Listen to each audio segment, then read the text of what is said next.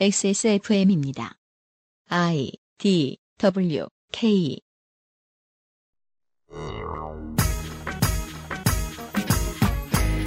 정치권과도 노동계와도 아무 상관없는 삶을 살던 한 제빵사. 그리고 먼 곳에서 같은 일을 하고 있던 많은 동료들의 삶이 1년 만에 완전히 바뀐 이야기. 파리바게트 노조 설립 스토리를 들으신 청취자 여러분들의 반응이 실로 뜨거웠습니다. 여러분의 요청에 따라 파리바게트 노조 지회장을 다시 모셨습니다. 그리고 앞으로도 가끔 뵐까 합니다. 노조 활동을 고려 중인 많은 노동자 여러분께 도움이 될 것이 분명하기 때문입니다. 2018년 3월 네 번째 목요일에 그것은 알기 싫답니다.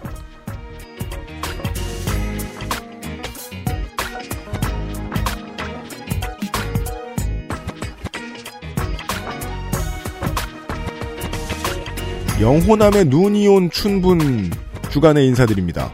XSFM의 그것은 알기 싫다 265회입니다. 유승균 책임 프로듀서입니다. 오늘도 윤세민 에디터가 옆에 있습니다. 네, 안녕하십니까. 윤세민입니다. 그러고 보니까 생각이 났네요. 네. 저 집에서 나올 때 우산 들고 나왔거든요? 아, 진짜요? 지금 없네요. 코레일은 우산 장사를 하면 참 좋을 것 같아요. 얼마나 많을지 알고 있거든요. 제목에서 보신 대로, intro에서 들으신 대로, 오늘은 민주노총 화성식품노조의 파리바게트 지회의 임종린 지회장을 오랜만에 다시 뵙도록 하겠습니다. 지금 오시고 계실 것이고요. 근데 이 앞으로도 가끔 뵐까 하는 거예요. 네. 지회장님 의사는 물어보신 거예요? 어, 아니요. 어, 이런 돼, 거 돼, 이제. 겁내하시는 분이잖아요. 왜냐면요, 어, 이분이 이제 노조 전임자거든요. 어머. 예. 그래서 이제 빵 안 만들어요, 당분간. 아니 무슨 아니 무슨 레벨업이 그렇게 빨라요? 그죠? 화성노조 사무실에 갔더니 그 가운데 회의하는 자리에 앉아 계시더라고요. 네. 그래서 저는 거기 이제 손님을 맞으려고 앉아 계신 건 줄 알았어요. 네. 그래서 저 나갈 때 보니까 본인 자리 어디냐고 물어보니까 여긴데요. 방금 들어왔구나. 그 아마 속으로 그런 생각 하실 거예요. 책상 필요 없다 그랬다고.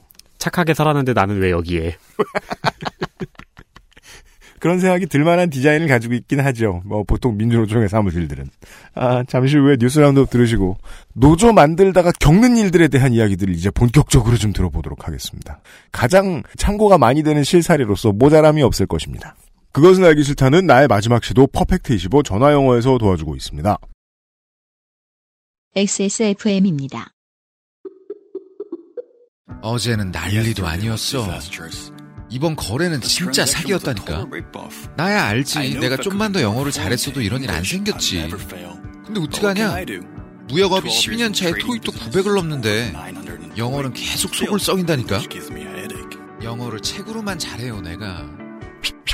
Um, hey, why don't you call Perfect 25? 뭐? Perfect 25. 뭔데 그게? Perfect 25 English phone call service. 이거 말하는 거야? 퍼펙트25.com? Yeah, that's a good start.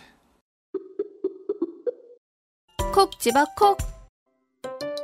깔끔한 맛의 경기도 김치를 만들기 어려울 땐 콕 집어 콕. 오차 없이 지켜지는 절임 과정 양념 배합, 저온 발효, 숙성. 정부가 보증한 전통 식품 인증 업체예요. 그러니까 김치가 생각날 땐 콕 집어 콕 뉴스 roundup History in the making. 합병 전 제일모직이 가지고 있던 부동산의 장부가는 9,100억 원대. 합병 가시권에 다가오자 국민연금이 추정해준 같은 자산의 가치는 4조 3,400억 원대. 삼성이 아는 회계법인의 의뢰를 해서 부풀린 가치보다도 2.3배 이상 높게 불러주었습니다. 그래서 합병 찬성의 근거가 되지요. 무슨 뜻이냐면 당장 1억을 가지고 계신 여러분 통장에 뭐 그쯤 있으시다 칩시다. 누군가가 사업 확장하라고 통장 들고 오라고 하더니 1억 써 있는 통장을 보고 어 40억이 있네요? 해주면 사업하기 참 좋을 겁니다. 사업하기 좋았던 사람이 하나 더 있습니다. 내 소유가 아닌 회사를 종잣돈으로 결과적으로는 대통령까지 됐던 사람 말입니다. 박정희 박근혜에게 있어서 패밀리 비즈니스가 정치였다면 이명박은 정치를 활용해서 패밀리 비즈니스를 했다는 가설이 이제 기정사실화 돼갑니다.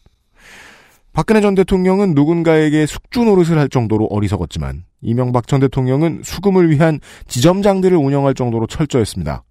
범죄의 질과 규모에서 전자를 압도합니다. 선거 전국을 잡아먹는 가장 큰 변수가 석 달 전부터 이미 튀어나온 시즌입니다.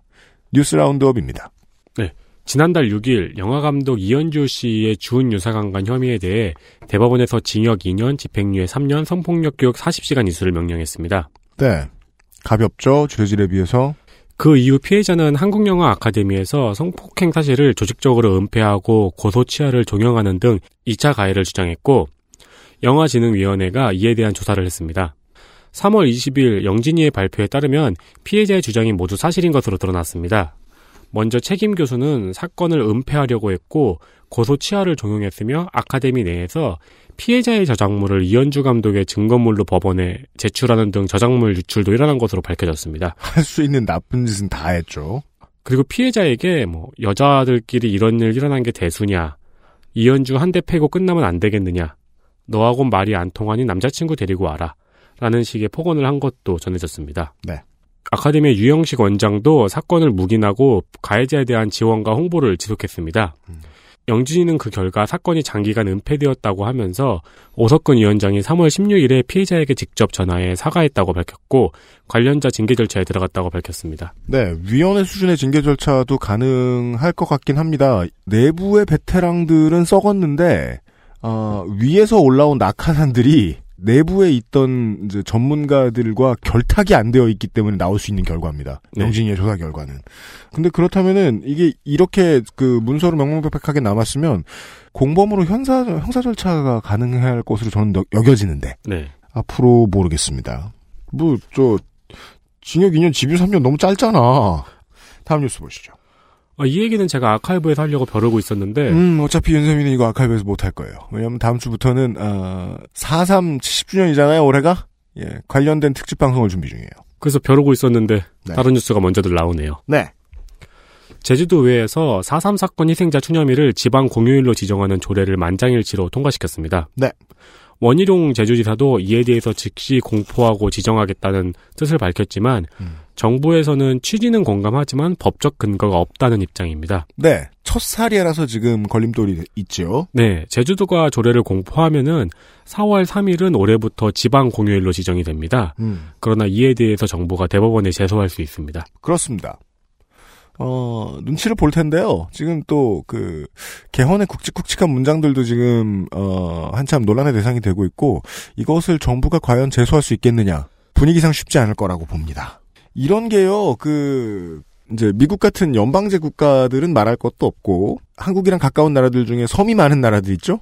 이런 데 보면 지방 공휴일이 꽤 있어요. 그걸 돌아보면 한국에 없다는 게 특이하다는 생각도 들었었거든요. 네. 예, 지자체가 직접 설정하는 공휴일이 처음 생깁니다. 그리고 그게 4.3이 될 것 같습니다.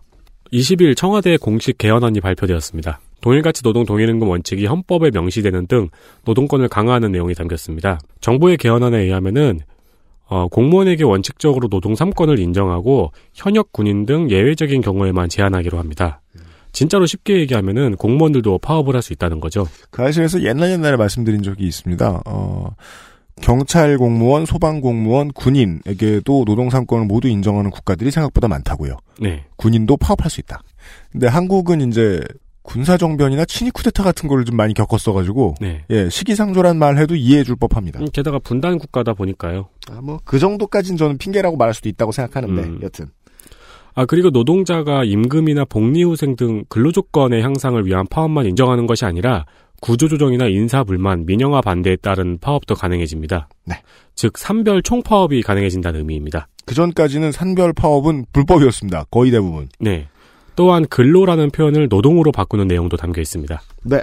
매우 다양한 그 전에 없던 말들이 헌법에 들어가겠지만 개헌이 된다면 지금은 아주 좋게 봐줘도 정의당 정도를 제외하고는 그 개헌에 대해서는 결사반대로 막아설 것 같은 그림이긴 합니다만은 아무튼 개헌이 성공을 한다면 그걸 전제로 지금 문재인 정부가 무엇을 생각하고 있었는지가 이번 안을 통해서 되게 많이 드러났습니다.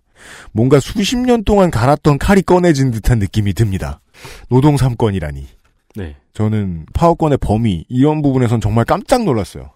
이런 부분은 한국이 못 뛰어넘을 상수인 줄 알았는데 헌법을 고쳐서 이걸 바꿔내다니. 어, 물론 지금 바뀐 건 아니고 못 바뀔 가능성이 매우 큽니다만 네, 그렇습니다. 예, 의지를 많이 보여줬고요. 정치적 계산을 한다고 하더라도 여당은 지금 안 그래도 이명박을 붙잡아 놓고 있긴 하, 있기도 하고 꽃놀이 팹니다. 되면 되는 대로 그 개헌이 되니까 좋은 일이고 안 되면 안 되는 대로 당장 이번 선거에 걱정할 게 사라져서 괜찮습니다. 하나만 더 하죠. 페이스북 하다 보면은 왜 실없는 게시물들 있죠? 페이스북에 실 있는 게시물은 얼마나 있어요? 오, 있어요. 친구의 맛있는 밥. 아, 그건 그래요. 네. 네. 친구, 이제 술 취한 친구를 밟고 찍은 사진, 뭐 이런 것들은 예, 의미가 있습니다. 아, 그리고 그런 거 있잖아요. 아, 얘 술 먹었구만 하는 게시물들. 아, 그죠. 음, 오늘 나의 청춘은 이런 거. 네. 그런 건 3분 내로 지워야 됩니다. 그러니까 그 전에 캡처를 해야죠. 그것이 친구의 진정한 기능이죠. 네. 아, 그거 말고 왜 성격 유형 검사나 심리 테스트 이런 거 있잖아요. 그죠. 클릭하면 무슨 무슨 권한을 요구한다고 하고 음. 그말 들어주면은 막 네. 뭐 빨간색을 좋아하는 당신은 전생에 레드벨벳이었습니다. 그럼 미국 청소년들은 그 비슷한 거 하면 마룬 5가 되겠네요. 네. 예. 당신의 미래 배우자는 배우입니다. 실지대 없다, 진짜. 네. 그런 게시물들 그런 앱이 있어요. 페이스북 내에서. 많죠. 네. 예. 어, 19일 미국의 언론들은 영국의 정치 컨설팅 업체인 케임브리지 애널리티카에서 페이스북의 이런 앱을 통해서 이용자 5천만 명의 정보를 수집해 트럼프 캠프의 정치 심리전에 사용되었다고 밝혔습니다. 네. 실제 이 앱에 동의한 사람은 27만 명이었다고 합니다. 음흠. 근데 이용자의 친구의 정보까지 같이 수집을 해서 유출된 정보가 5천만 명이라고 합니다. 그렇습니다. 이건 뭐 한 7, 8년 전에 그 구글이 버즈 런칭 할 때도 심지어는 구글의 로드맵을 촬영하다가 촬영하는 근처에 있던 사람들이 와이파이 접속했는데 그 와이파이가 그 뭐냐 보안이 제대로 되어 있지 않았다는 이유로 그때 추출해낸 개인 정보들까지 문제가 됐던 적이 있었어요. 네. 어, 뉴욕타임즈는 페이스북이 이런 현상을 알고 있었으면서도 10년간 방치하고 있었다고 밝혔습니다. 그러니까 뭐 방치하고 있다는 게 이번에 밝혀졌다는 게 아니고 계속 문제 제기가 있었다. 음. 네. 한편 우리나라에서는 무한도전과 콜라보를 했었던 채널이 있죠. 네. 영국의 채널 4. 아, 영국의 채널 4는 케임브리지 애널리티카의 CEO와 상무이사에게 이 고객인 척 접근한 탐사 보도 결과를 보도했습니다. 이게 재밌죠. 보도한 영상에서 CEO와 상무이사는 영화에 나오는 수법처럼 뇌물을 받는 현장을 촬영하거나 약점을 잡고 정치인을 협박하는 등의 방식으로 전 세계 200건 이상의 선거에 영향을 미쳤다고 자랑했습니다. 그렇습니다. 어, 그리고 트럼프의 승리가 이 회사 덕분이라고 주장했습니다. 음흠. 방송이 나간 후 파장이 일자 CA는 우리는 함정, 케임브리지 애널리티카요. 네.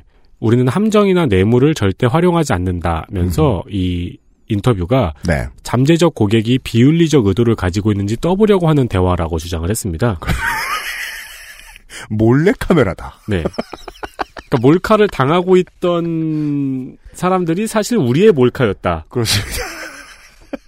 우리를 찾아온 고객이란 양반이 비윤리적인 사람인가를 떠보려고 우리가 비윤리적 질문을 해봤다. 그렇죠. 근데 그렇게 말해놓고 왜인지는 모르겠는데 CEO를 정직시켰습니다. 맞습니다. 이번 페이스북의 주커버그를 국회에 출석시키려는 노력과 주식이 폭락한 이런 사태의 가운데에는 이 사건이 있습니다. 한 가운데에는. 결국 트럼프 행정부를 향하고 있습니다. 네, 그래서 이 같은 정보 유출 사건 때문에 어, 미국과 영국 의회는 주, 주커버그의 출석을 요구하고 있습니다. 그렇습니다. 그리고 미국의 연방거래위원회는 미국의 연방거래위원회는 페이스북이 소비자 정보보호 규약을 어겼는지 여부를 조사하고 있다고 전했습니다. 그렇습니다. 아까 지나가다 살짝 말씀드렸던 7년 전에 이제 구글도 이런 문제로 어, 연거가 좀 괴롭혔다고요. 구글을.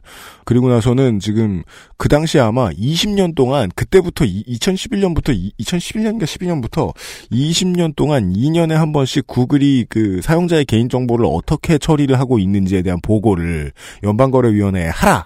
네. 는 결정이 이제 연방법원에 의해서 내려졌던 적이 있었어요. 네. 이런 일들은 이제 IT 기업들 큰 IT 기업들에게는 종종 있는 미국 정부 혹은 유럽 정부들의 압박인데 이번엔 타이밍이 너무 절묘했다는 거죠. 그게 지금 아까 윤세민 에디터가 소개해준 그런 사건 때문입니다. 여기까지입니다. 손님이 바뀌어 오셨네요. 윤세민 에디터 수고했습니다. 네, 감사합니다. 그것은 알기 싫다는 김치가 생각날 땐 콕 집어 콕 김치에서 도와주고 있습니다. XSFM입니다. 콕 집어 콕. 식구가 많아도 나 혼자 살아도 김치는 콕 집어 콕. 시원한 백김치, 감칠맛의 갓김치, 아삭한 총각김치. 무게도 포장도 원하는 만큼 다양해요. 그러니까 김치가 생각날 땐 콕 집어 콕. 자체 교사 자격 시험을 통과한 선생님들만 수업을 진행하고 적은 학생 수를 유지해 수업의 질이 떨어지지 않는 전화 영어. Perfect 25.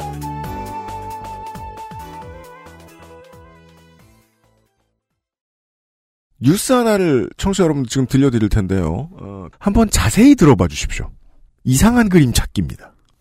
YTN 2018년 1월 11일 파리바게뜨 노사가 양손을 맞잡았습니다. 한국노총 민주노총 소속 파리바게뜨 제빵사 노조와 본사가 자회사를 통한 고용 전환에 전격 합의한 것입니다.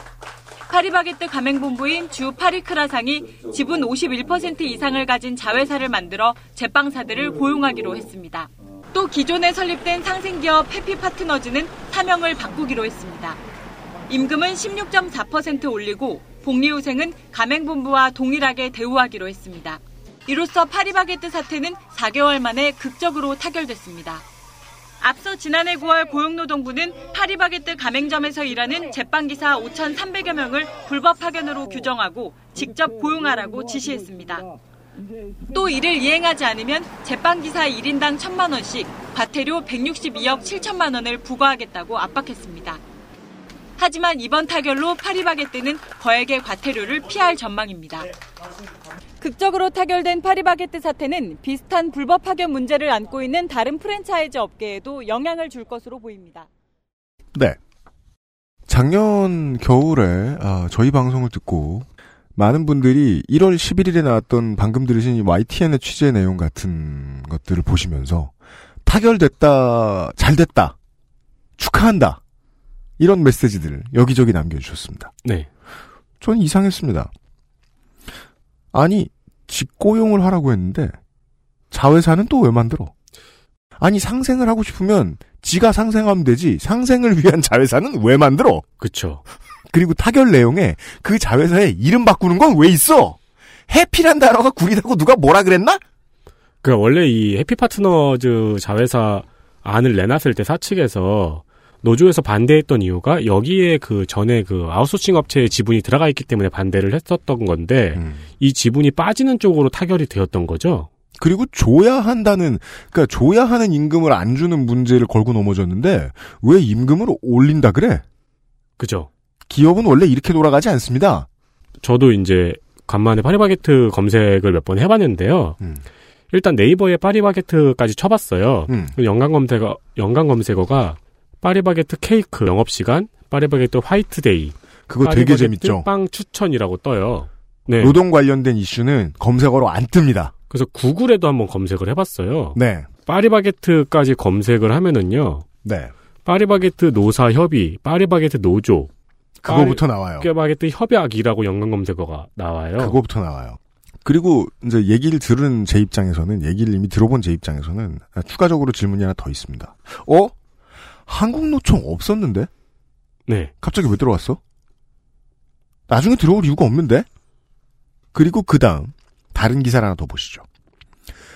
기자 수첩 대명제에서 벗어난 파리바게뜨 노조 쿠키뉴스 모 기자의 논평입니다. 재밌는 건 이 역시 극적 타결이라는 단어가 온 언론을 뒤엎고 있던 1월 같은 날 1월 11일에 올라온 기사입니다. 노조는 노동조합의 준말로 노동조건의 개선과 구성원들의 사회경제적 지위 향상을 목적을 위해 만들어진 단체다. 즉 노조의 목적은 근로자의 이권이다. 파리바게트 직고용 사태에서 노노 갈등을 빚고 있는 한국노총 중부지역 공공산업노조와 민주노총 화성식품노조 역시 마찬가지로 제빵기사의 이권을 대변하기 위해 구성됐다.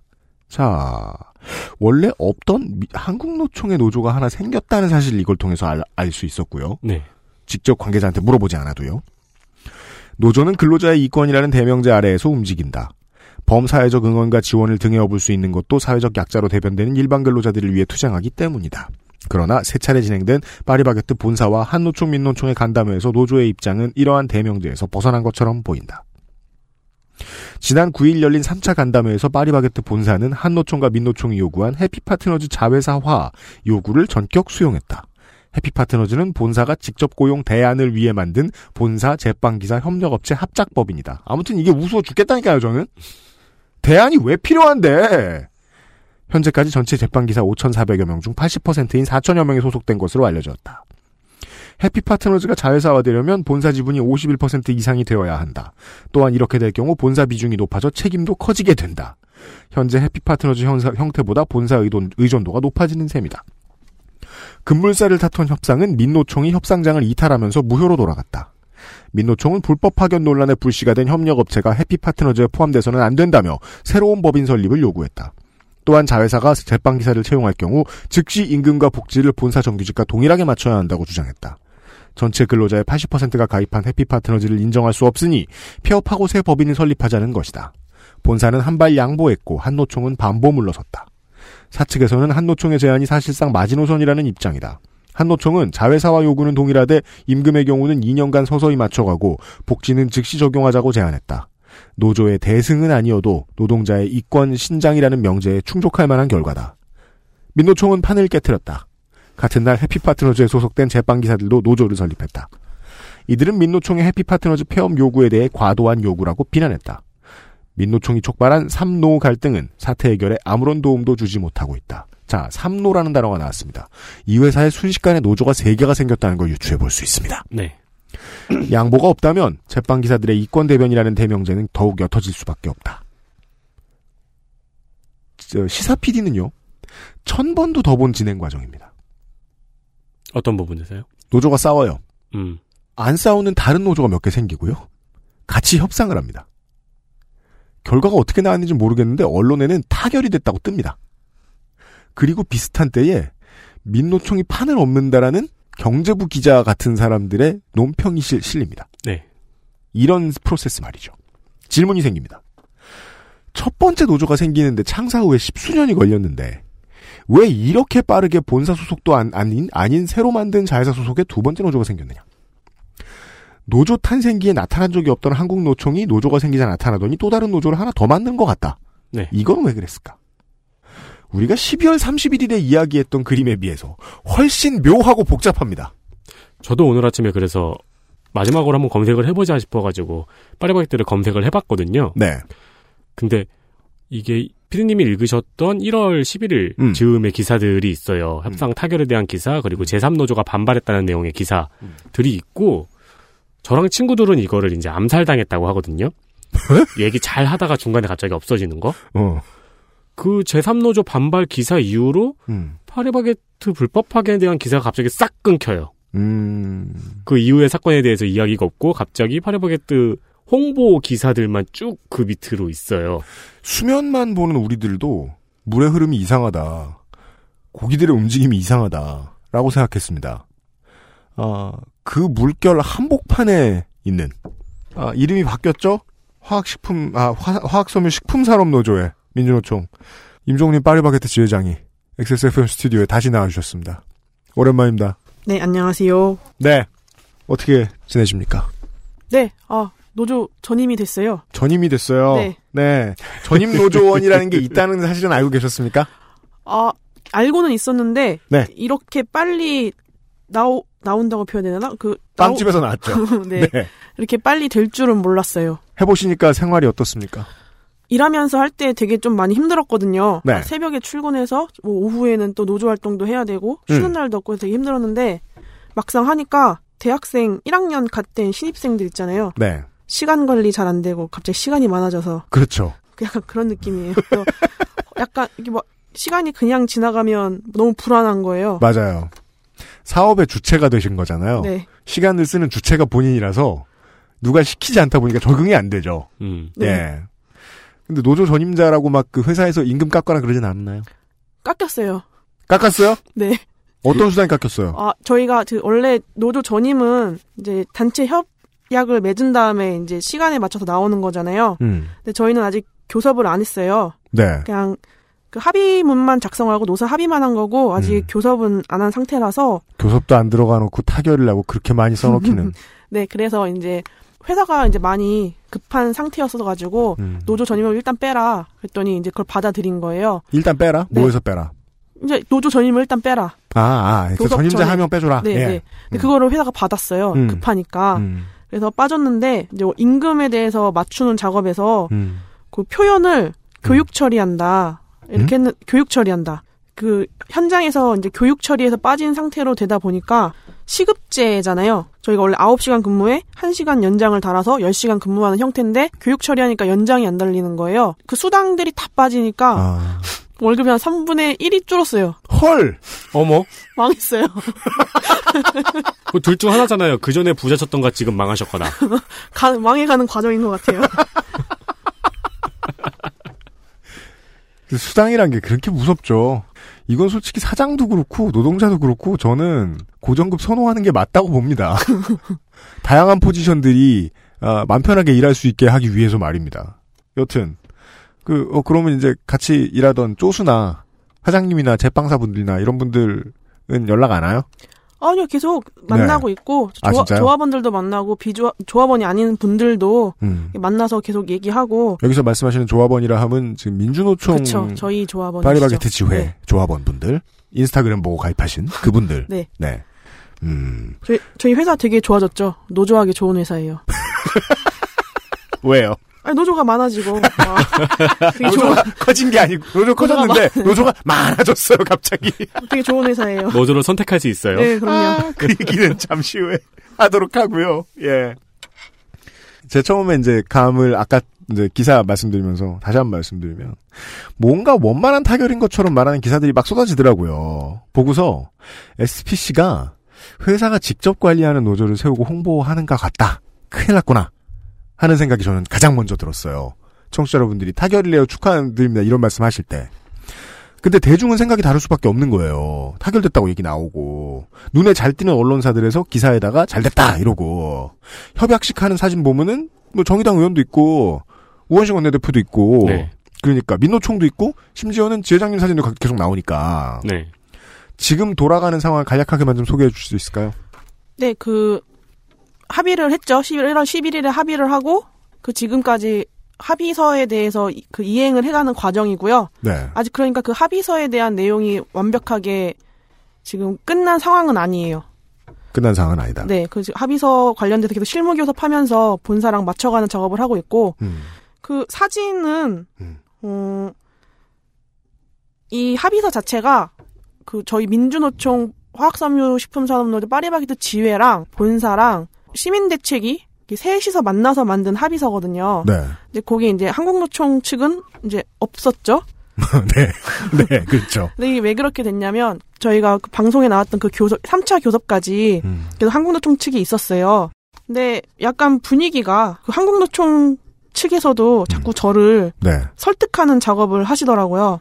이쯤에서 받아라. 뭐 이런 느낌으로. 한노총에서 네. 아니 그 위원장님까지 오셔가지고 저한테 막, 이, 정, 이 정도에서 그만하시죠. 막 자꾸 그런 식으로 말씀하시더라고요. 한노총에서요?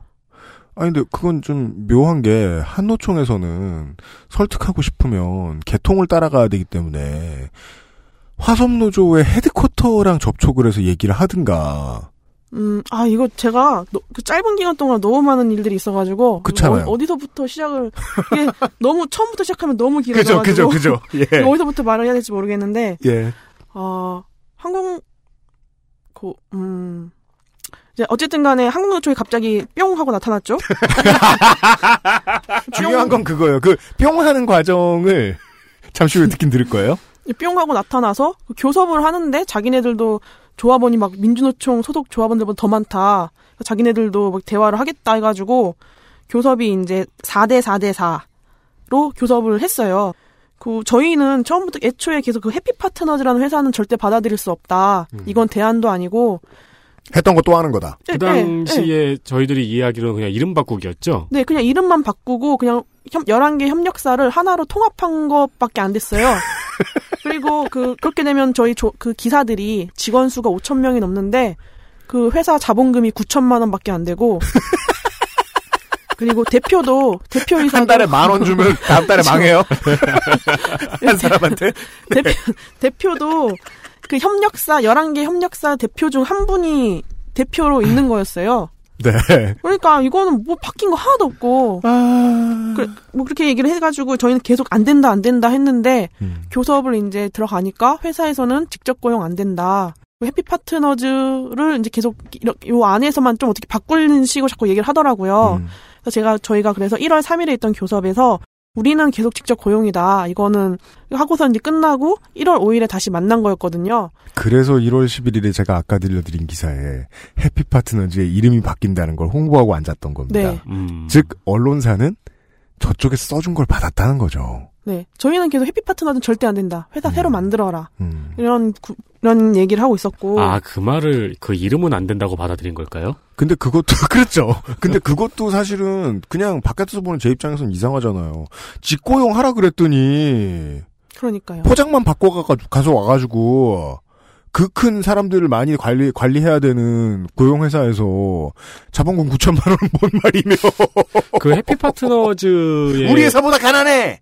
해피 파트너즈의 고용계약서를 한 몇천 명 작성하지 않았나요? 아, 그 과정도 굉장히 고통스러운 과정이었어요. 이게 주변 그 그런 기사들이 떴을 때 이게 가장 크게 작용했던 기사가 연합뉴스에서 70%가 그, 뭐 해피 파트너즈라는 회사를 선택했다. 이 기사가 네. 나니까 아 노조로 그러니까, 그러니까 해피 파트너즈를 고용되는 걸로 재빨리 네. 설립한 다음에. 그러니까 직접 고용을 포기한 사람이 4천 명이다. 음. 이미 5천 명 중에 4천 음. 명이 포기했다 이런 식으로 기사가 나니까 음. 기사들이 그때 훅 쏠리더라고요. 대세를 따라야지 이런 느낌으로. 근데 그거는 지금 저 한국지행 군산공장에서 명퇴 신청하는 사람 많이 늘어나고 있다는 기사랑 똑같은 거 아니에요. 네.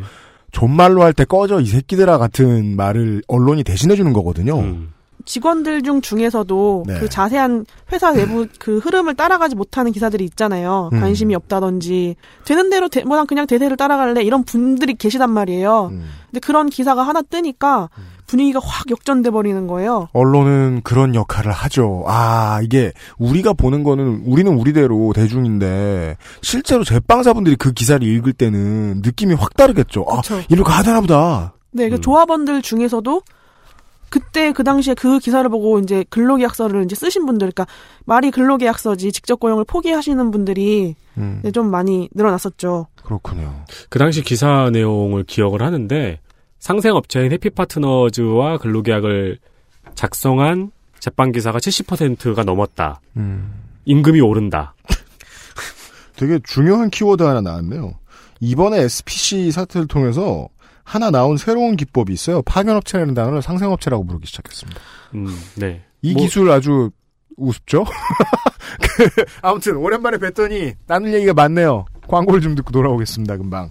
그것은 알기 싫다는 실천하는 사람들을 위한 노트북 한국 레노버에서 도와주고 있습니다. XSFM입니다.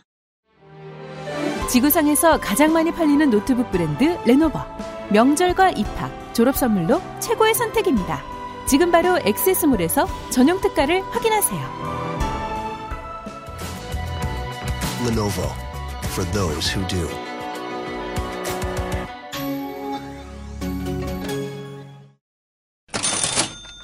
지회장님 저희 잠깐 먹고 살게요. 예. 네, 봄입니다. 봄이면은 노트북들이 세일을 합니다. 그래서 레노버에서도 살랑살랑 봄 여행을 합니다. 세일을 이상하잖아 이름이. 뭐 세일을 안 하고? 입학이면 하라는 세일은 안 하고. 이- 입학인데 여행을 대비해 노트북을 장만하실 수 있을 정도로 부유한 분이 계시다면 도전해 보십시오. 네, 부자를 위한 옵션입니다. 어, 이달 말까지 레노버 온라인 스토어에서 노트북이나 데스크탑을 구매하시는 모든 분을 대상으로 3등은 내셔널 지오그래픽 스마트 캐리어, 2등은 캐논 200D, 1등은 하나투어 해외여행 상품권 300만 원을 드립니다. 네. 며칠 남지 않았습니다. 3월 31일까지입니다. 네, 그렇습니다. 음, 뭐가 제일 탐나나요? 돈이죠.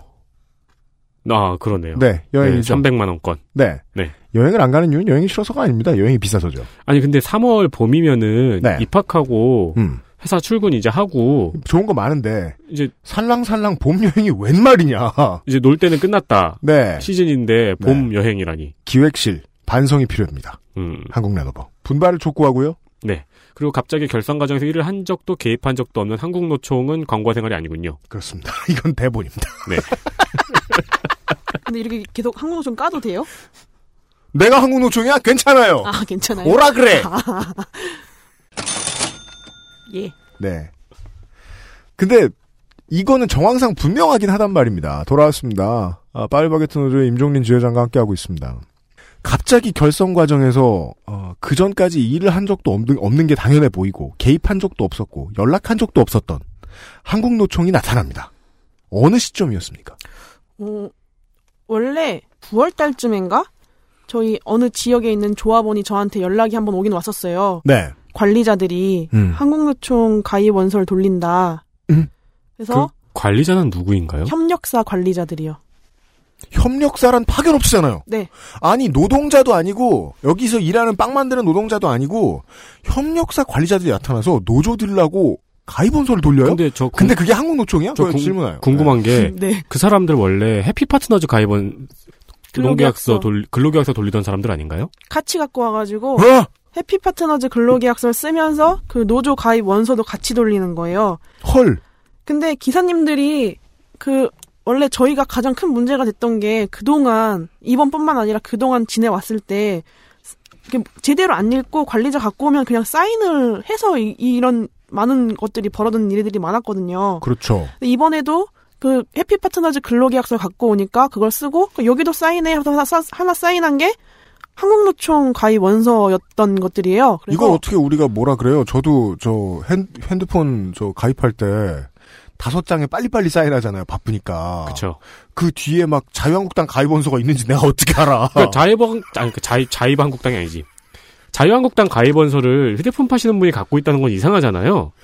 아니 당원을 늘리고 싶으면 그렇게 나. 그죠? 한국노총, 한국노총이 만든 노조 가입원서를 파견업체에서 가지고 있다는 것도 더 이상하잖아요. 그게 왜 뭐- 왜그 둘이 뭐가- 결합 결합 상품이 되는 거죠? 그니까. 근데 그때는 크게 크게 생각을 안 했어요. 그냥 그 지역에서만 그런 게- 움직임이 있다 해서 실수인갑다. 그냥 그냥 흐 그냥 그러고 말았거든요. 그리고 물론 저는 심각하게 받아들이긴 했지만 이제 그 화성노조 중앙에다 보고를 했더니 네. 뭐 정해진 수순이다. 원래 그래. 그냥 그렇게만 말씀을 아주 하셔서 중요한 말이 나왔습니다. 먼저 많이 겪어봤던 이제 민주노총의 베테랑들이 어, 간부들이 네. 원래 이쯤 되면 한국노총이 들어올 거야. 뿅 하고 나타난다. 네, 뿅. 그래서 근데 그 후로 그렇게 되게 좀 조용했어요. 뭐 활동 딱히 하는 것도 없어 보이고 그냥 간간히 신입 신입 기사들 입사할 때 그걸 받았다더라. 그래서 저한테 막 사진 찍어서 보내주고 가입 음. 원서를 네네네. 뭐 그런 그랬는데 그래도 그냥 크게 움직임이 없어서 그냥 뭐 그냥 그러고 넘어갔는데 갑자기 이제 12월 초에 네. 기사를 뭐 우린 1200명이다 이러면서 나타나는 거죠. 황건적이 남아 있군요. 아니 근데 그렇게 빨리 불어날 수밖에 없는 게 일을 안 하고 추진력도 없고 이거를 왜 만들어야 하는지에 대한 당위성이 없는 조직이라고 하더라도 노동계약서하고 같이 딸린 가입원서를 내밀 수 있는 조직이면 조직원은 금방 늘어나겠죠. 그죠. 그러니까 본인이 한국노총에 가입되어 있는지 모르는 분도 많을 거다. 지금도 많아요. 아까 모르는 분도 많을 것 같고요. 심지어는 아시는 분이라고 하더라도 왜냐면 그 당시에 이 파견 근로에 대한 기사가 계속 떴으니까요. 분명히 인지를 하고 계시는 분도 있을 텐데 그거를 근로계약서하고 같이 내밀고 어, 이 파견업체에서 내밀었다는 거는 무언의 압박이잖아요. 그러니까 한노총의 노조가 더 나쁠 거라거나 아니면은 노동자의 권익을 덜 대변할 거라든가 이런 게 확실하다라고 말씀드리는 게 아니라 그렇죠. 정황이 너무 이상하다는 거예요. 그래서 이런 질문을 드려야 되는 거죠. 제빵사 입장에서는 회사가 관할하는 노조. 말도 참 웃기기, 웃기고 있네.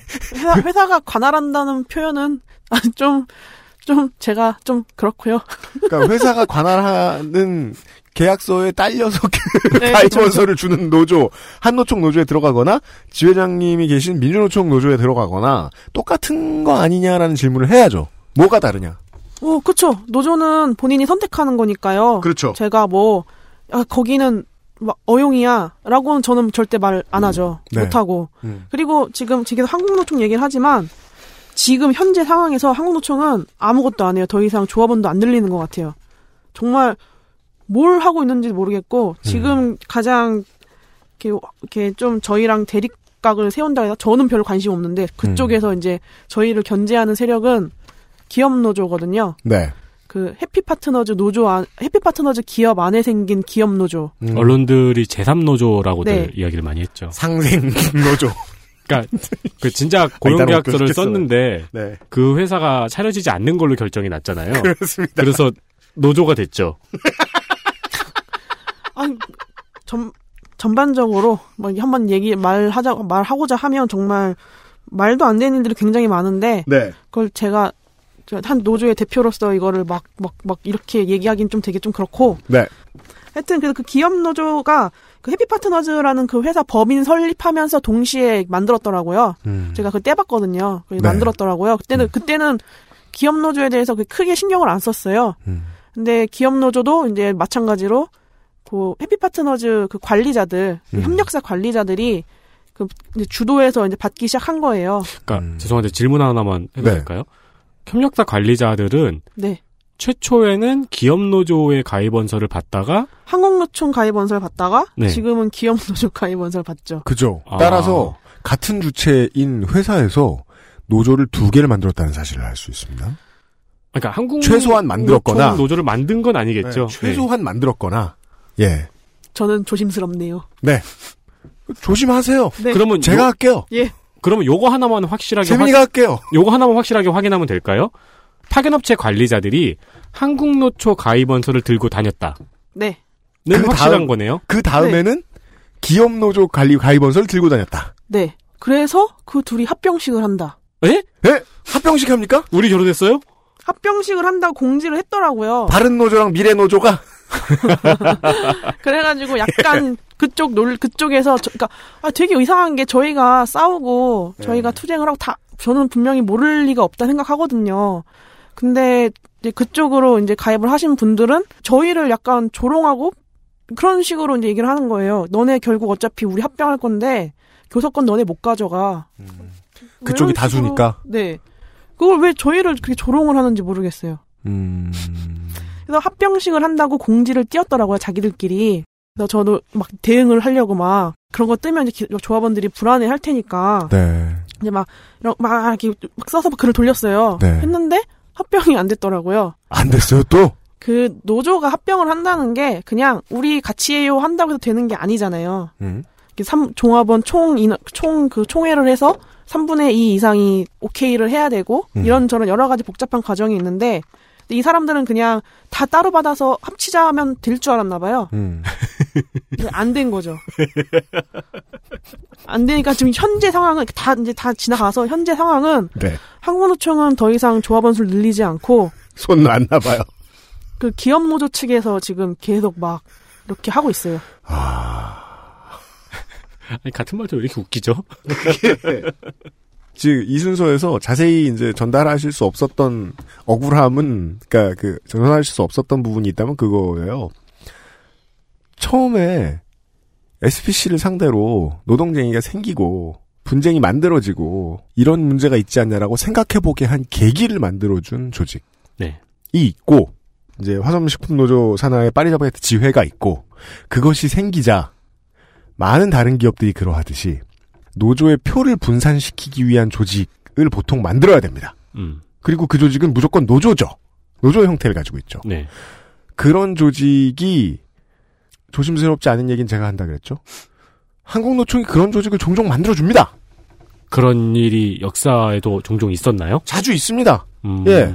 왜냐하면 총연맹도 사실 민주노총도 한국노총도 그건 중요하죠. 총연맹이 존재하는 이유는 지회들이 있기 때문입니다. 네. 지회가 생기는 건 중요한 일입니다.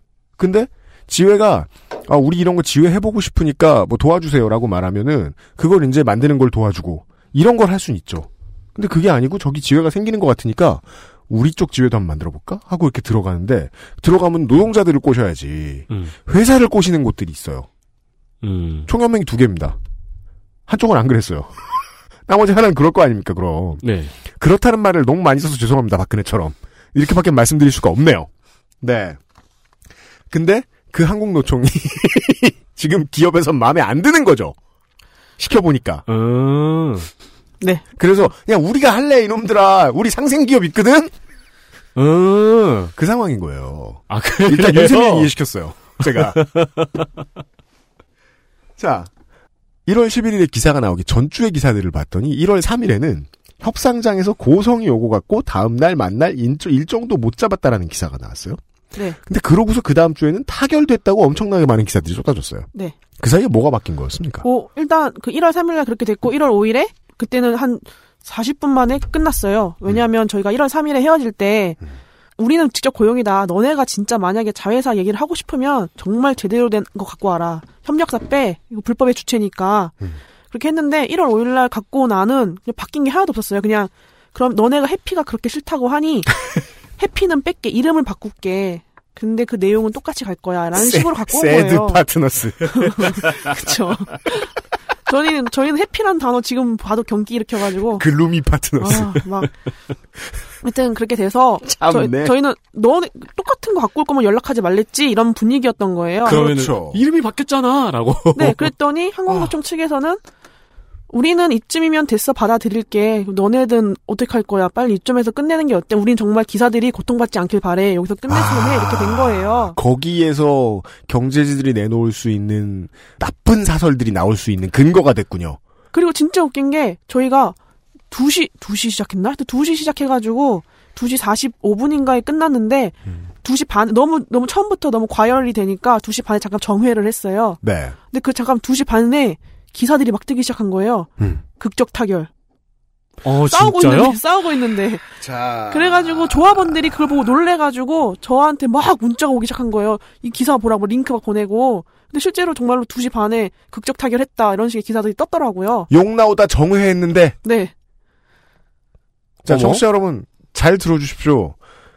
저희는 그냥 토크쇼를 만들기 위해서 지금 오늘의 그 알실 녹음한 게 아닙니다.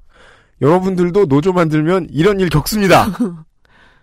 네, 하여튼 그- 그래서 이제 어쨌든 그, 그 자리가 파행이 됐죠. 그러니까 회사는 아무것도 바뀌지 않은 걸 갖고 왔고 항공노총 측에서는 우린 이거라도 만족해 받아들일게 그러면서 저한테 그냥 그냥 그러면 해피 파트너즈랑 이름을 바꾸는 걸 나랑 같이 우리랑 같이 합심해서 회사에서 잘 이끌어 보자 이런 식으로 자꾸 저를 설득하는 거예요. 음. 그래서 저는 싫다. 나는 이거 싫고 다 싫고 만약에 이런 식으로 해서 합격 합, 타결이 됐을 때 나는 우리 조합원들을 설득시킬 자신 없다. 이건 안 된다. 이렇게 해서 그렇게 끝난 건데 끝나고 나서는 그 항공노총 측에서는 인터뷰를 원만히 네, 타결됐다. 원만히 어, 회사 이제 이 정도에서 만족하고 우리 음. 기사들이 빨리 현업에서 안정된 자리 일자리를 뭐 했으면 좋겠다 이런 식으로 인터뷰를 해버리니까 네. 민주노총이 또 쟤네 꼴통이다 대화 안 돼 음. 대화 안 해 이런 식으로 기사들이 막 나가는 거예요. 음, 민주노총 꼴통이다. 네. 음. 조합원들도 상처를 많이 받았죠. 그래가지고 노조 한 지 6개월 된 지회장님이 꼴통이 됐네요.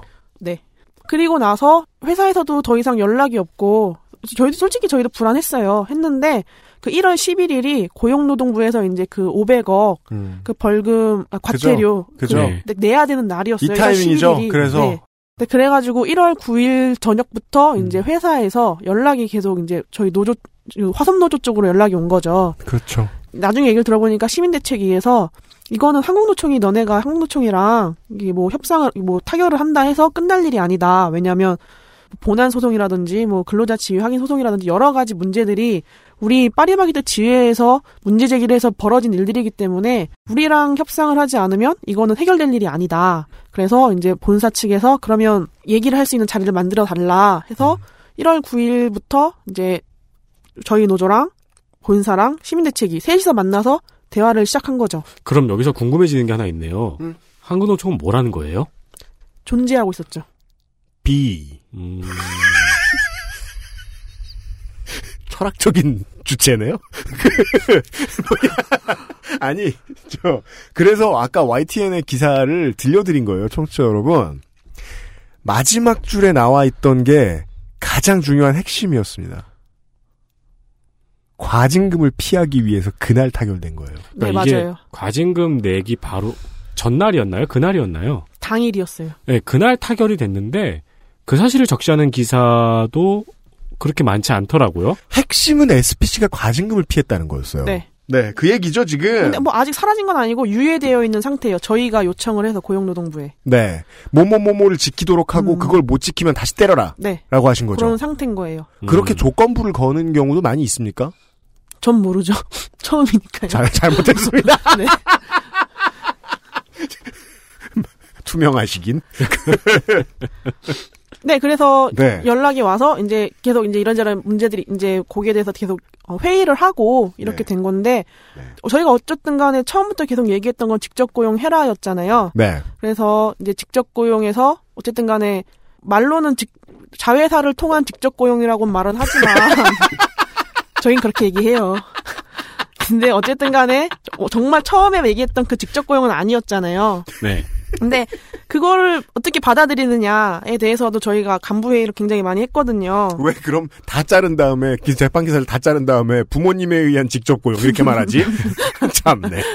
그래서 저는 뭐 나- 지금에서 얘기하는 거지만 계속 직접 고용했으면 좋겠다 얘기했거든요. 그죠. 근데 물러서신 거잖아요, 결과적으로는. 네. 왜냐하면 그 현장에서 관리자들이 계속 이제 타 노조에 대해서 이제 가입 원서를 받고 음. 그 신입 기사님들이 입사를 했을 때 저희는 접근할 방법이 없는데 자, 요 얘기를 좀 지금부터 해보죠. 네.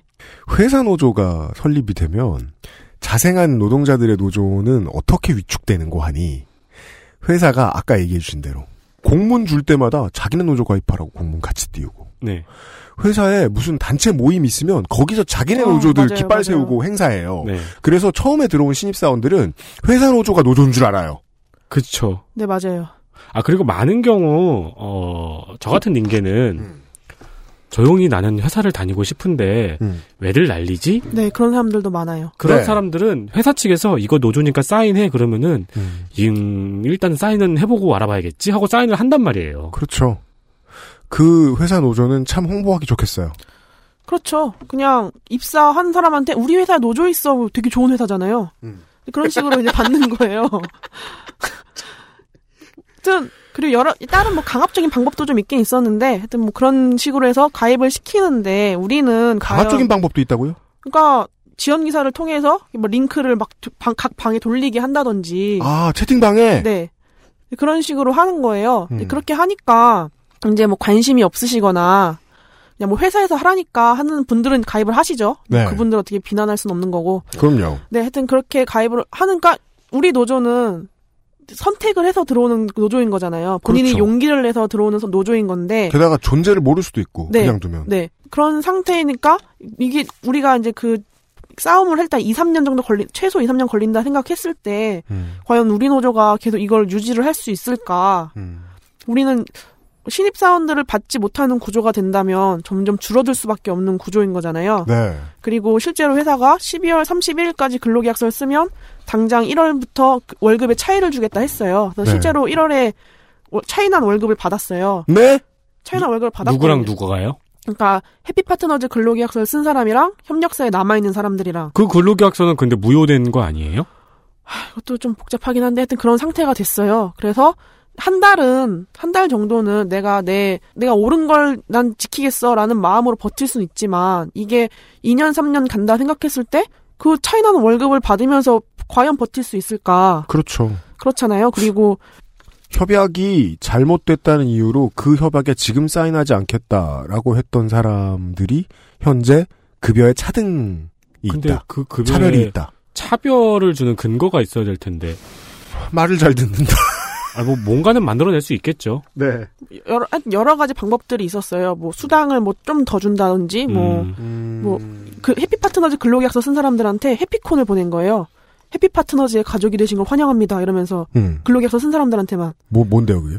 2만 원짜리 해피 쿠폰. 아, 해피콘.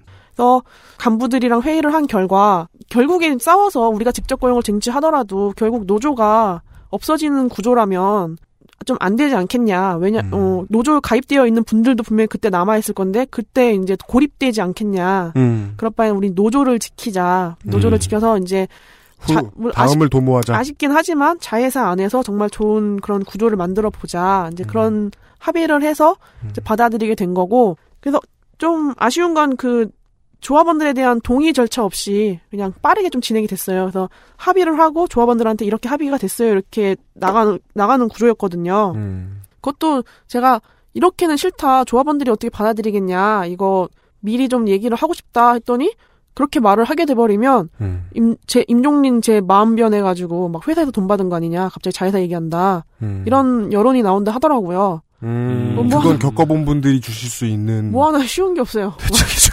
아 그래서 그죠, 그죠, 맞아요, 맞아요, 맞습니다. 네, 그렇게 됐는데, 그 1월 11일 날 이제 합의서를 쓰게 됐죠? 썼는데, 저희, 제 사진이 있다 했잖아요. 네. 거기에 저희밖에 없었어요. 그, 제, 한국노총 측은 그, 위원장, 맞아요. 위원장분밖에 없었어요. 청취자 여러분 그 사진들을 아, 한번 한번 구해 보시면은요. 한노총이랑 정치인들이랑 SPC가 모여 있는 사진이 있고요. SPC랑 지회장님이랑 이 민노총의 저 노조 간부들이 네. 모여 있는 사진 따로 있어요. 네. 그 왜 그런 거예요? 아, 저는 이제 그 호텔에서 이제 그거를 막 이제 사인하는 식을 하는데, 음. 저는 저희 자리가 있는 줄 알았어요. 갔더니 없어. 없어요. 어. 자, 이제 저희 이제 뭐 정치인들이랑 음. 물론 정치인도 많이 도움을 주셨지만 정치인들이랑 이제 노조 각 노조 위원장님들이랑 회사 분들만 자리만 있고 이제 조인 씨 이제 사인을 하고 거기서 끝내려고 하는 거예요. 음. 저희 사진을 안 찍게 하려고 못 찍게 하려고 음. 뭐 급하게 끝내려고 하는 거예요. 그랬더니 이제 정의당 그 부대표님이 오셔서 음. 끝날 것 같을 때 빨리 들어가라고. 귀띔을 해주셨군요. 네. 그래서 막그 문 밖에서 이렇게 대기하고 있다가 끝날 것 같을 때 저희도 사진 찍을게 하면서 들어갔거든요. 들어가서 찍은 사진이에요. 아, 그래서 음. 따로 나왔군요. 네, 그래서 그 들어가서 찍은 사진이고 그때 이제 또 뭐 비하인드로 얘기하자면 한국노총 측 간부님이 오셔가지고 음. 사진을 못 찍게 하셨어요. 민노총 사진 찍지, 그니까 그 파리바게트 지회 사진 찍지 마라. 네. 우리 한국노총 측 조합원이 없, 없으니 너네도 사진 찍지 마 이렇게 큰 소리로 항의하시더라고요. 어. 그래서 아니 뭐너뭐 한국노총 조합원 없는 거 우리랑 무슨 상관이냐? 우리는 음. 우리가 싸워서 이렇게 한 어쨌든 한 거니까 우리 사진 찍을 거다. 해서 찍은 사진이 그 사진이었죠. 계속 아, 진짜요? 네. 그러니까 계속되는 압박들에 대해서 듣고 있었어요. 근데 이게 지금 압박도 지금 압박인데 어, 노조가 살아남아서 후일을 도모하기 위했다 그 생각도 하셨다라고 말씀하셨잖아요. 근데 노조가 살아남고자 하면 동력이 있어야 되는데 그 동력을 지금 회사 노조가 좀 많이 뺏어간 상태고 어, 이쪽은 그때도 말씀해 주셨지만 인스타그램 아니면 홍보할 방법도 없어요. 네. 홍보 어떻게 하고 계십니까 요새? 뭐 여전히 똑같고 근데 어 제가 정말 확실하게 말씀드릴 수 있는 건 지금 계속 실무 교섭을 지금 저희랑 하고 있는 거고요. 그리고 여러 가지 그 현장에서 뭐 있었던 일 같은 것들 음. 해결도 지금 저희가 계속 다 하고 있고 그리고 지금 가장 최근에 이슈가 됐던 건 그 미지급 상여금이 있었어요. 협력사에서 6개월 이상자만 상여금을 준다 하면서 상여금을 이제 6개월 이하자들한테 지급을 안 한 것들이 있었는데 네. 제가 근로계약서를 다 따져보니까 그, 그 근로계약서 어디에도 6개월 이하자는 주지 않는다라는 조항이 없는 거예요. 음. 그리고 3개월 3개월 수습 이하자는 지급하지 아니한다. 요 구절이 있더라고요. 그래서 음. 그걸 가지고 이제 회사에다 문제 제기해서 너네 그 이거 체불임금이다 해서 최근에 이제 2015년 설상여부터 상여금을 다 받아냈거든요. 네. 저번 저번 주에 다 받아냈어요. 네. 그런 식으로 어쨌든 간 문제 하나하나 해결하면서 네. 계속 이제 홍보를 하는 거죠. 제 질문에 딴 답변인 듯한 답변을 해주시는 이유를 알겠습니다. 지금 한 15, 늘 그러셨어요. 네. 그, 지회에 가입하신 분들이 있고, 네. 회사 노조에 가입된 분들이 네. 있고, 자기도 모르게 네. 그렇게 된 분도 있고, 에 가입, 한국 노총이 만든 파리바게트 노조에 가입된 있는 분들도 있고, 네. 그분들 모두가 지금 임종린 지회장님과 이 지회의 간부들이 교섭해내는 결과에 따라서, 네. 빼앗겼을 수도 있는 자신의 이익이나 권리를 찾게 된다는 거 아닙니까? 도- 모두 네. 동일하게. 네. 그러면 이 지회에서 고생하고 있는 같이 막 연대 농성하 네, 네. 농성하고 이러시는 분들, 간부님들 이런 분들이 보통은 박탈감을 한 번쯤 느껴요. 우리가 고생 다 했는데 저기 우리 도와주지도 않고 그냥 바깥에 저 회사 만든 노조 이런데 그냥 가입돼서 아무 도움도 안 되는 배- 제빵사들도 다 이득 본다. 그거는 합의서 작성했을 때부터 계속 있었던 얘기거든요. 그 어제 어 자회사가 만들어졌잖아요. 직접 고용에 준하는 자회사를 만들었어요. 네. 그러니까, 자꾸 저희는 그렇게 말합니다. 그러니까 하여튼 이제 네. 그 직접 고용과 비슷한 책임을 음. 51% 정도 지는. 그렇죠. 네. 하여튼 그런 회사를 만들었고 그 안에서 복지도 분명히 올라갔고요. 월급도 올라갔고 음. 뭐 여러 가지 뭐 문제들에 대해서 해결을 하면 똑같이 저- 받는단 말이에요. 네. 그리고 이번에 저희가 그 상여금 받은 것도 저희 조합원뿐만 아니라 전 직원이 다 받았어요. 이게 존재도 모르는 파리바게트 지회가 한 일이다라는 걸 제빵사 여러분들한테 어떻게 알려요? 인스타그램으로 알리죠. 딴 방법 없어요? 뭐가 있을까요? 좀 알려주세요. 저 아니, 답답해요. 저 지금 막 그, 막 빵집들 다 다니신다면서요. 아, 그, 네, 근데 그것도 네. 몇 번 이렇게 상처를 받으니까. 하기 싫어졌죠. 어, 꺼려지는 거예요, 막. 어떤 일들을 겪으셨습니까? 아니, 뭐, 이제 갔는데 되게 잡상인 취급하시는 기사님도 있고, 음. 그리고. 전- 파리바게트 지회장입니다 하고, 팜플렛, 그, 네, 저, 손으로 바게트 쥐고 있는 그, 음. 마스코트, 뭐라 그래야 되나, 있어요. 네, 그리고 사장님 있는 점포에 들어갔었는데, 네. 사장님이 제가 이제 기사님들 일하면서 음료수 드시라면서 비타오백 같은 거 이렇게 드리면서 같이 주는데, 네. 사장님이 기사만 챙기냐, 기사만 입이냐, 여기 연포에 있는 사장이나 알바들 입도 아니냐, 뭐 이러면서 엄청 저한테 화를 내시는 거예요. 뭐라 그러셨어요? 죄송합니다. 이러고 나왔죠. 다음엔 드리, 챙겨드릴게요. 예. 저는 그 사장님이 뭐에서 원하셨을지 약간 짐작이 안 되네요. 사람들이 정을 고파가지고 말이에요. 조합에서 기사를 찾아온 것 자체가 싫은 거죠. 네, 음. 그런 그거죠, 그냥 그거에 대한 화풀이를 그렇게 하신 거죠. 음. 그죠. 근데 또 이게 그 아무리 지회장이라도 다른 사람들이랑 다른 속을 가진 것도 아니고 이거 문전박대 자꾸 당하면 스트레스 받아서 일 아유, 못 하잖아요. 그럼요. 예. 또 해야죠, 근데 해야죠. 어떡 하겠어요, 해야죠. 하기 싫어서 이렇게 요새 마음을 다잡고 있습니다. 아, 그러니까. 예, 화성식품 노조 파리바게트 지회 임종린 지회장을 오랜만에 만났습니다. 저 네. 진짜 궁금한 거 하나 있는데요. 네. 물어봐도 돼요? 보세요. 그래서 네. 전 협력업체 사장님들 있잖아요. 아, 네, 그 양반들은 직업 잃었어요? 아니요. 이거 조합원들도 가장 지금 불만인 상황인 건데 그분 저희는 이제 협력사를 완전 배제해라. 네. 그 기업 노조들을 그 관리자들이 열심히 움직였던 이유 중에 하나가 자기들은 직고용 대상이 아니기 때문에 불안해서 그 해피 파트너즈라는 회사를 지키고 싶었던 거예요. 그러니까 근로계약서를 이렇게 강제로 진구하고 다녔던 거거든요. 아, 그 파견업체가 꼭 필요했던 노동자들이 있었군요. 네. 자기네들은 직접 고용 대상자가 아니라고 생각하니까 저희도 계속 그렇죠. 너넨 직접 고용 대상자 아니야 이렇게 자꾸 말을 하니까 자기들도 이제 같이 먹고 살자 이러면서 저희를 강제로 근로진 근로계약서 강제 진구했던 거였거든요. SPC가 이 회사를 상생이라고 부르는 데의 그 과정이 정확히 보이네요. 누구와의 상생인가? 조합원들은 그 협력사가 완전 100% 배제되길 바랬는데 네. 완전 100% 배제되진 않았고 그 협력사들이 각 지역 본부가 된 거예요. 해피 파트너즈에 PB 파, 아 이름이 바뀌었죠? 이름 바뀌어서 PB 파트너즈로 네 바뀌었어요. 맞아요 맞아요. United States of Happy Partners가 됐네요. 네. 네, 그래서 저희가 해피는 안 된다, 해피는 안 된다 했더니 정말 해피만 바꿨더라고요. 진짜, 진짜.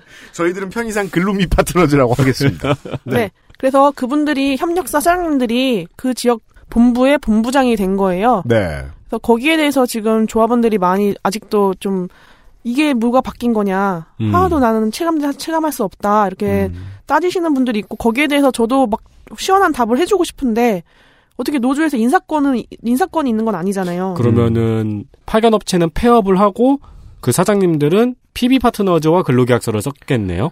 듣기로는 1년 계약직으로 하신다 하시더라고요. 음. 그분들도 이제 나들 나도 파리 목숨이니까 여기에 더 확실히 협, 협력할 수밖에 없겠죠. 그럼 사장님이 아닌 중간 관리자들은 어떻게 됐나요? 중간 관리자들도 그대로 그 중간 관리자로 있는 거죠. 그렇죠. 네. 음, 똑같은 거예요. 똑같은 소속이 거예요. 막힌 채로. 네. 그래서 저희는 어쨌든 간에 근로계약서 강제 진구 하신, 하면서 부당노동 행위하신 분들 있잖아요. 네. 그 리스트를 이제 뭐 조- 이렇게 녹취나 이런 거 다 받아가지고 본사에 넘겼거든요. 음. 그 징계해라. 그래서 회사 말로는 3월 말쯤에 징계 수위가 나온다고는 하는데 오. 거기 또 이제 저희가 만족할지 안 할지 징계 똑바로 안 하면 고용노동부에서 또 조사나 그 징계 대상이 될 수 있잖아요.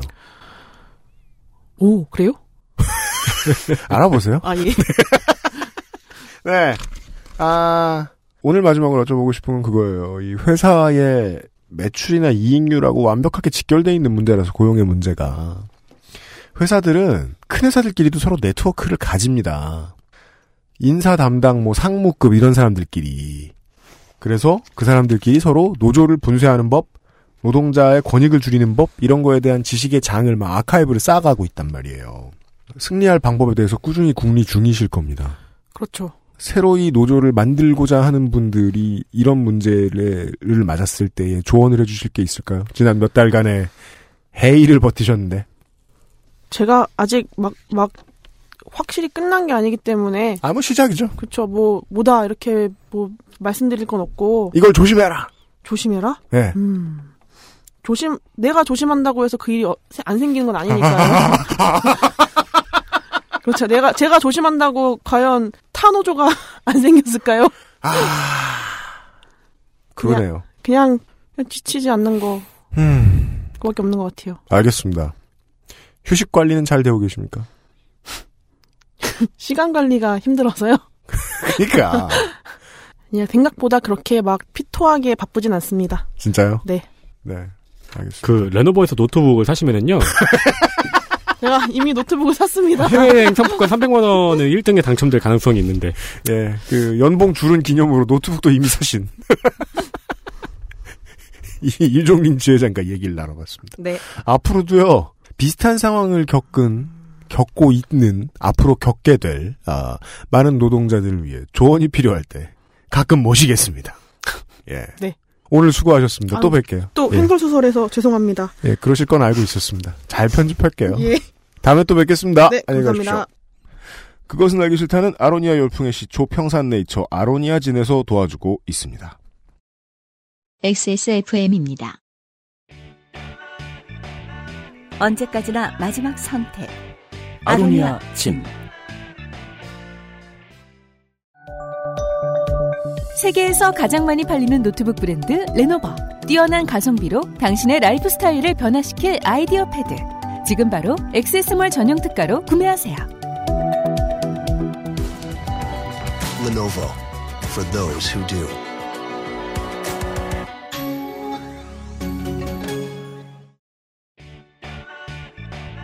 언제까지나 마지막 선택.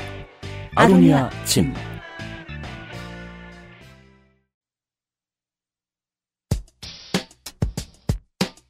아니 근데 진짜 뭐요? 한 시간짜리가 아니었네요. 왜요? 그 아, 네. 이 듣자면 끝도 없죠. 그 하긴 뭐 그렇긴 하겠다만 저 끝도 반도 없는데. 반도 말 못했어요. 근데 앞으로는 앞으로 더 많은 일들이 생길 것 같다는 거예요. 네. 예. 지금도 보십시오. 언론, 다른 노총, 회사 내에 에, 협력할 수 있는 그 모든 자원 다 끌어다 대가지고 음. 결국은 어, 천지 개벽이 있던 것처럼 얘기하고 큰 차이 없는 정도로만 물러났어요. 그 회사는 이 정도만 손해 보고 지금 큰 걸 한번 치렀거든요. 네. 그 그건 무슨 뜻이냐? 정말 싸움은 지금 시작했다는 거죠. 그렇죠. 예. 네. 사람들이 끝났다고 생각할 때 전 합의서 쓰면 다 끝나는 줄 알았어요. 그래서 그냥 그, 다시 그냥 그때 사진 보면 굉장히 밝게 웃고 있어요. 아싸 끝. 다신 인천 밖을 나가지 않으리 시작이었어요. 그런 줄 알았는데 테이블에 앉은 거였어요. 네 이제 화섬노조 사무실에 쭈그려 앉아 있게 됐어요 영원히. 네 앞으로 또 어, 이런 고생하실 많은 여러분들 참고가 되십시오. 예 목요일에 그것은 알기 싫다였고요. 내일은 저희가 원래 그 아, 영어 표현은 이런 게 있습니다. 아, favorite players, favorite player입니다. 여러분들이 가장 열심히 읽거나 구독하는 언론 매체의 구성원들이 가장 열심히 듣는 매체입니다. 저희가. 네. 네. 어, 선수용 자료를 준비했습니다. 왜냐하면 청취자 여러분들께 내일과 모레 그리고 다음 주의 방송 내용을 이해시켜드릴 제가 자신이 없기 때문입니다. 그럼 저도 이해를 못하겠네요. 우리 다 힘들 거예요. 아 그래요? 어, 내일부터는 법원 내부로 들어가 봅니다. 이탄희 판사의 지금 발령되기를 중심으로 계속해서 나오고 있었던 이 사법부 블랙리스트 문제는 모두가 이야기하지만 아는 사람이 없습니다. 내부의 구성원들은 바깥에 발설할 수 없고요. 법, 어, 법 때문에. 그리고 내부에 예전에 있었던 분들이 계세요. 예전에 판사 일 하다가 변호사 개업하신 지 오래되신 분들. 네. 이분들은 지금 무슨 일이 있는지 모릅니다. 법원 내에서. 그렇죠. 네. 아무도 몰라요. 알만한 사람이 극소수 있습니다. 진짜 사이에 살짝 결- 걸쳐져 있는 분들이요. 그리고 그들은 언론 매체를 만나지 못합니다. 왜요? 저 몰라요. 집에 있나 보죠. 아 임용린 주회장처럼. 저희가 사금을 캐듯이 구해왔습니다. 내일 이 시간부터 사법부 블랙리스트 문제에 대한 어, 언론계 선수들을 위한 교본 준비하도록 하겠습니다. 그러니까 제가 아까부터 휴대폰을 들여다보고 있는 게요. 네. 이게 오늘 녹음 날짜로 3월 21일 11시에 나온 뉴스예요. 네. 파리바게뜨 사태 때문에 사태라고 말하는 게 맞나요? 음, 뭐 그렇게 합시다. 네. 뚜레쥬르의 임금이 16.3% 인상되었다는 기사예요. 지회장이요. 예, 본인만 괴롭고 온 기업을 엿먹였어요 지금. 이게 이제 인력 유출을 차단하기 위한 포석이라고 네, 하면서 뚜레쥬르 같은 경우는 6개 협력사가 있다고 하네요. 나라도 나라도 노조 있는데 가지. 근데 제가 지금 왜 계속 아까부터 이걸 오래 들여다보고 있었냐면은 16.3%가 인상됐다고 지금 기사에 나와 있잖아요. 네. 최저임금 인상률이 16.4% 아닌가요? 그렇게 따지면 또 뭐 그러니까 그 전 월급이 최저임금보다 조금 더 받는 수준이었다 이렇게 얘기할 거예요 회사는. 어, 그래서 이거 지금 이 기사가 무슨 말이지 싶어서 제가 헷갈려가지고 계속 이 기사를 좀 들여다보고 있던 거예요. 기사 잘 읽읍시다, 청취자 여러분. 내일 이 시간에 다시 뵙겠습니다. 윤세민과 유승균 PD였습니다. 안녕히 계십시오. 안녕히 계십시오. XSFM입니다. I D W K